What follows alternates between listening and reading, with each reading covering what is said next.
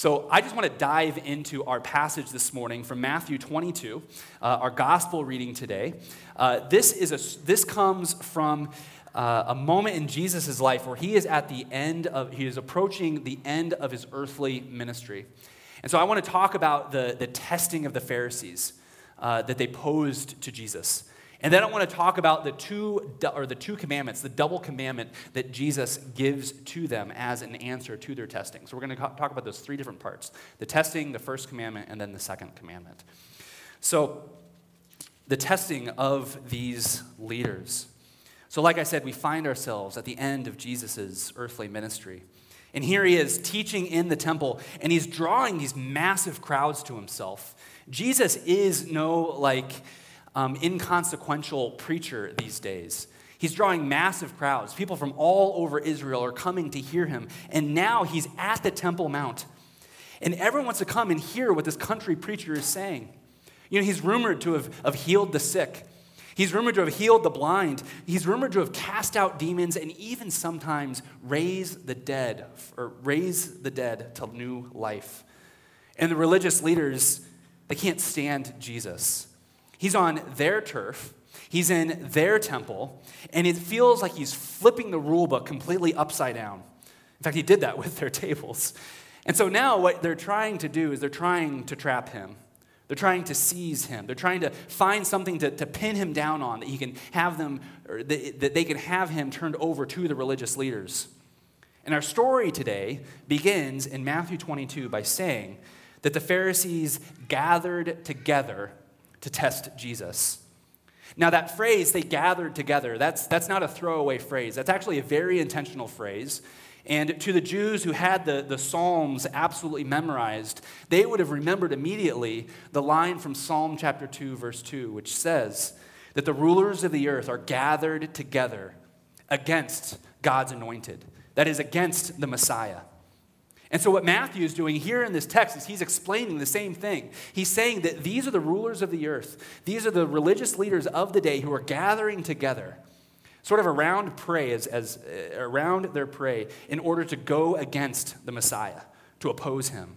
And so, what they do is they lob these three questions at Jesus. Now, the first two weren't a part of today's readings. Uh, last week, we heard one of them. But the first question was Jesus, is it lawful to pay taxes? In other words, what they're trying to do is they're trying to ask Jesus, what is the role of God's people? What's the, what's the relationship of God's people to the state? Should we be paying taxes? And then the second question is Jesus, if a man remarries another woman after his first wife has died, when he gets to heaven, who's, who's he actually going to be married to? Now, on the surface, we might think that that's purely a question about marriage. But what they're doing there, what the religious leaders are doing in this moment, is they're actually sucking Jesus into a controversy of that day. The Pharisees and the Sadducees, they had different opinions about what the afterlife was going to look like. And so they're not truly asking Jesus about marriage. They're kind of, well, they're essentially asking him, Jesus, do you really believe in this whole after life after death sort of situation? They're trying to suck him into that theological um, uh, argument of that day. So in today's passage, we hear a third question. And on the surface, this seems like a fairly straightforward and, and, simple question. No doubt we've heard sermons about this before. We, we ourselves know the, the Ten Commandments. We, we know Jesus' teaching. We know the primacy of, of the command to love your God with all of your heart, soul, and mind. But the, the question is this What is the most important commandment? Like I was saying, we, we don't really understand exactly what's so controversial about that. Well, in that day, the rabbis, the, the teachers, that is, of Jesus' day, they taught that all of God's commandments were of equal status. And to break even the smallest of commandments was just the same thing as breaking even one of the greatest. The Jews or the, the rabbis, or one, one saying from the day was, let a light commandment be as dear to you as a heavy commandment. And surely there's some truth to that. We can, we can understand that, that yes, any amount of sin is sin. But what they would believe is breaking the law, like honor your father and mother, was no different than touching pigskin or, or something like that. And so they hear, they ask Jesus, what is the most important commandment? And so they're essentially trying to trap him. They're trying to get Jesus to elevate one aspect of the law over and against the other. Because whatever Jesus chooses, they're going to then point to the other thing and say, Does that mean you don't like this commandment then? So they're trying to entangle him into some meticulous theological debate of the day. Now, in today's cancel culture, we do this thing all of the time, don't we? In fact, we are experts at this. We love to pull sound bites out of context, and we like to use these to condemn and to cancel people. And if we don't, er, and sometimes we don't even ask questions because we want to know the answer. We ask questions because we think we already know the answer ourselves. We just want to make sure that you know the right answer. So we're not doing this with a posture of humility. And even sometimes, as it turns out, we ask the same exact questions that the Pharisees asked. We're not unlike them in a lot of ways. Jesus, when your word says honor those in authority, you don't really mean it, do you? Like here in America, like you don't, you don't mean that. Jesus, do you really think that belief in you is the only way to everlasting life? Jesus, what about all that stuff in the law that makes me a little squirmy? Like, what about those calls to, to holy sexuality that I read about in the Bible? You can't expect that to carry any weight these days, do you, Jesus? You see, we ask the same kinds of questions all the time. We just turn the words a little bit, we just spin them a little bit. We ourselves try to trap Jesus ourselves, don't we? So, how does Jesus respond to the test? How does he respond to the test? Well, he gives them an answer. The first, or he, he answers them with the first commandment. He says, Jesus, or Jesus answers them by saying, You shall love the Lord your God with all of your heart and with all of your soul and with all of your mind. You shall love the Lord your God. This is the first commandment that's given by God. Now, every faithful Jew began and ended their day by reciting this law. It's called the Shema. Hear, O Israel, the Lord your God is one. Love him with all of your heart, soul, and mind. This is the commandment that sets the tone for our entire life. In fact, the entire story of the scripture is, is the, the story of God's people wrestling with this commandment, sometimes obeying it well, sometimes failing at it miserably. Everything is basically commentary on that one commandment. So it shouldn't be a surprise to us that Jesus stands up and actually chooses this. And he believes that for the Pharisees, and for us for that, and us for that matter, need to still be reminded of the primacy of what it means to love God with all that we have. So there's three things I want to say about this first commandment. First, you are called to love the Lord your God. Now, it is interesting that the primary call of, or the primary posture that we have towards God is love. You know, Jesus could have said other things. He could have quoted other laws that said, Fear the Lord your God or trust the Lord your God. And those are biblical postures. Those are good postures that we're supposed to have towards God. But fear and respect and trust, those flow out of our first call to love God. It's an affectionate, romantic, we're supposed to love God. This is first and foremost. We were created for love. Second, you are called to love the Lord your God. Now, Lord is a specific title to a, for a specific God. In other words, Jesus isn't saying that we should love some ambiguous idea of God, some sort of force or some sort of happy feeling about what we think God perhaps might possibly be. He's also not pointing to any of the other Roman gods or for any other God of any other world religion for that matter. No, he is pointing to the specific God of the Jewish people. He's saying you should love the Lord, the God of Abraham, Isaac, and Jacob the God who formed humanity out of the dust of the earth, the God who called Abraham out of a, a, pagan land and said, I will bless you so that you can be a blessing to all the households of the nations. And then this is the God who, when his beloved people had fallen into slavery, he shook heaven and earth in order to rescue and redeem them. This is the God who led those people through the desert to a land of milk and honey and promise and goodness. And when those people kept forgetting who he is, this is the God who, out of his love, disciplined them and sent them into a foreign land. This is the Lord. This is Yahweh. This is the great I am, the creator and the redeemer of heaven and earth. Thirdly, you are called to love the Lord your God. He is your God, beloved people.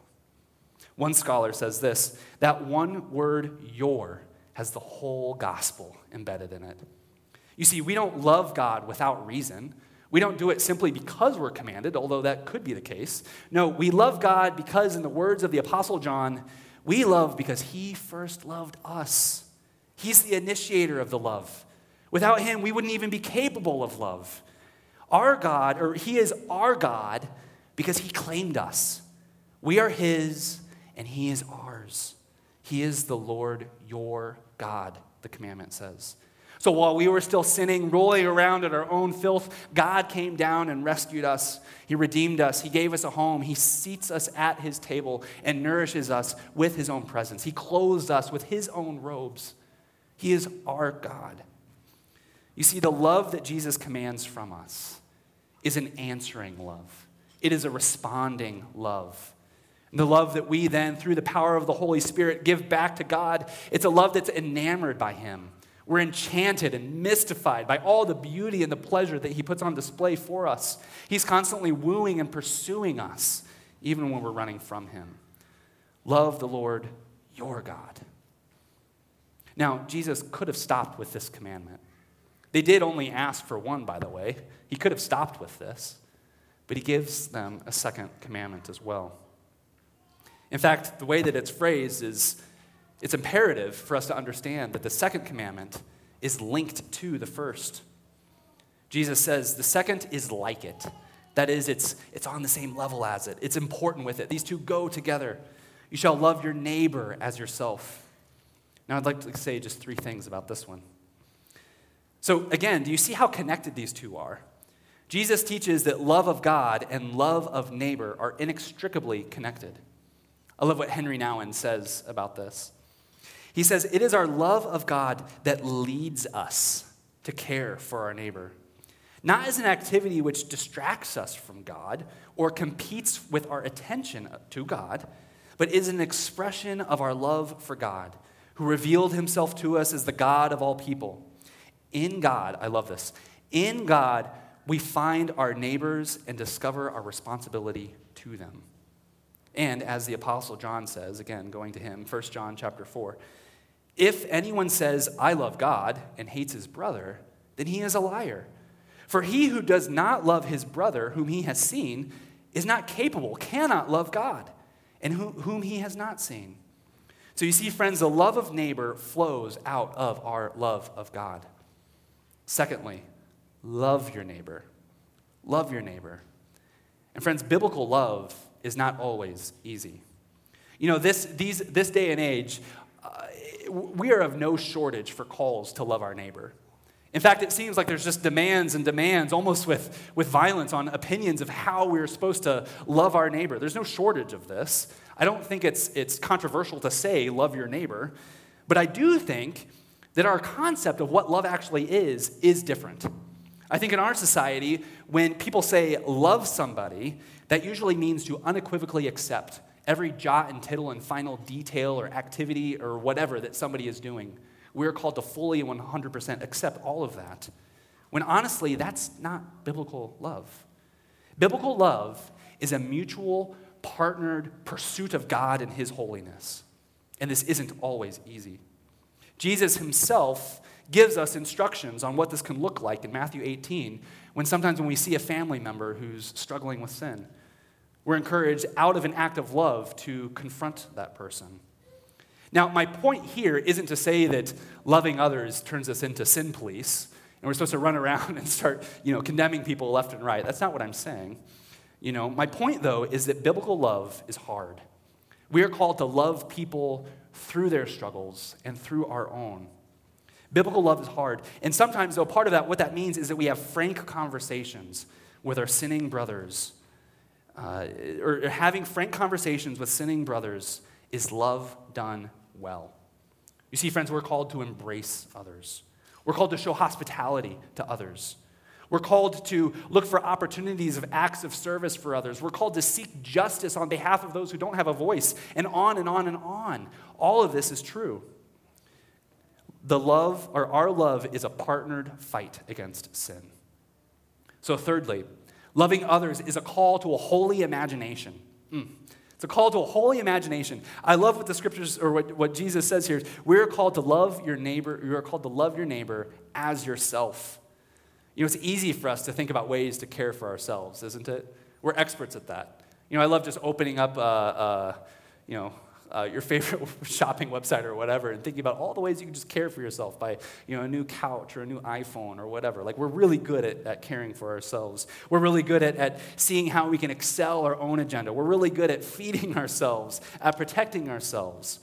But what we see in this commandment is that we're supposed to be able to have a holy imagination where we can envision ourselves in the place of another and ask questions like is this person being loved well is this person being protected well? How can I love this individual who I know and love? Well, the Bible's call here is a call to holy imagination, to put yourself in their place and imagine what lo- love looks like from there. Love your God and love your neighbor. So, when I was in seminary, uh, I was a part of this Thursday morning prayer group and uh, me and some of the other Anglican seminarians would come together for morning prayer on Thursdays. And every now and then we would have the pleasure of Father Victor, who is a, a priest in the area. He would come and he would join us on these prayer meetings. And one of the reasons why I absolutely loved it when Father Victor came is he always had a crazy story to tell of God powerfully moving uh, in his life or somebody he knows. So one time, uh, Victor shared this story of how he was invited to preach at a church. And get this right before he was, he was coming up to, to sit in the platform or to, to stand in the podium, he felt like he heard the voice of God speak to him, saying, Somebody here in the room has stolen a large amount of money from the church, and I want you to tell the church this. Like, are you kidding me? what? And so Victor does this. He stands up and he says, um, Somebody in the room has stolen a large amount of money from the church, and uh, God wanted me to let you know that He sees you, and He knows that. And when he tells the story, he says, Nobody listened to any other word that I had to say that morning. like, who's going to listen to a sermon after hearing that, right? Uh, and I love it. Well, after the service, Victor then goes to a coffee shop, sits down, is just like trying to make sense of what just happened. And this man comes in and sits down across from him and says, Who told you? Who told you to get up and say that? I need to know. And Victor's like, I, I swear it was the Holy Spirit. And he says, Well, I am that man. I've, I've stolen from the church, and I've been riddled with guilt, and I don't know what to do right now. And so Victor was able to help and minister to that man. Another story that Victor shared was there was one uh, season of life that he was in where he was feeling especially uh, just depressed and down, you know, like we all do sometimes. And he said he was going through a walk, or he was going through the woods on a walk. And he just, at one moment, just stopped and closed his eyes and he said, Lord, I would love it if you could just show me a sign that you love me. Show me a sign that, that you see me, that you care for me. And when he opened his eyes, there was a deer standing right in front of him. Cool. And so Victor pulls out a granola bar from his hand, and, and immediately the deer starts eating straight from his hand, which I, I don't know deer who do that. Maybe you do, but I just thought that was absolutely remarkable. And like, what a wonderful testimony for Victor that the Lord loves him. Well, at these Thursday morning prayer meetings, uh, we'd go around, we'd share prayer requests. And this one time, it, it, we came to Victor, and, and he was just really tender and, and sweet to us. And he said, Friends, I would just love it if you would pray that I could love God more. That I could just love God more. Here is this holy man, this man with these incredible stories, which you know, if I had stories like that happen to me all the time, like, man, I feel like I'd be on the mountain all the time. But yet, here he is, Victor, sharing that kind of prayer request. And I remember hearing that, being like, are you kidding me? Like, man, like this guy, Victor, he's praying to love the Lord his God with more of his heart? Like, how remarkable is that? So, what about you? Like, I, I, I, don't know where you are this morning. I don't know how you feel about your affections towards the Lord or your neighbors. But you might be sitting here today thinking, man, I just, I wish I could love God more. You know, and you're wondering, like, how do I do that? How do I seek that? How do I love the Lord more? Well, friends, the good news is we're going to spend all eternity answering that question. Because as we learn more about the eternal goodness and beauty and holiness of our Lord, it's just going to stir up more worship and love within our own hearts. But in the meantime, let me give you just a very simple easy, almost childlike answer. If you're wanting to love the Lord more, finding it hard, just talk to him about it. Just talk to the Lord your God about it. Tell him, say, I increase my love of you, Lord Jesus. Teach me more about you that I might be more enchanted by your beauty and your goodness. Because, friends, I promise you, God loves answering that kind of prayer. He loves it. He gets excited about that. He wants to reveal himself more to you. He wants you to love him more because it's going to make you all the more happy. That's what we were created to do as image bearers of him as, as, as, as the pinnacle of his creation. He wants us to be true worshipers of him and take such delight in him. Now, I don't know if that's always going to result in a deer eating out of your hands. I think that's why we should also ask for an imagination to, to be able to hear his spirit talking to us and to, to sense his presence with us. But he will answer it. He will indeed answer it. So please pray with me. Oh, Father in heaven, we live in tumultuous times. We live in a society that, that declares various definitions of love. Um, but Lord, we turn to you. We turn to you as the author and perfecter of life, as love embodied, as love in the flesh. Lord, forgive us when we uh, are weak, uh, when we don't um, love others as we should. Lord, give us your grace, give us your abundant grace, and fill us with your Holy Spirit that we might walk in a way that is worthy of the name Christian. We ask this, Jesus, in your name and for your glory. Amen.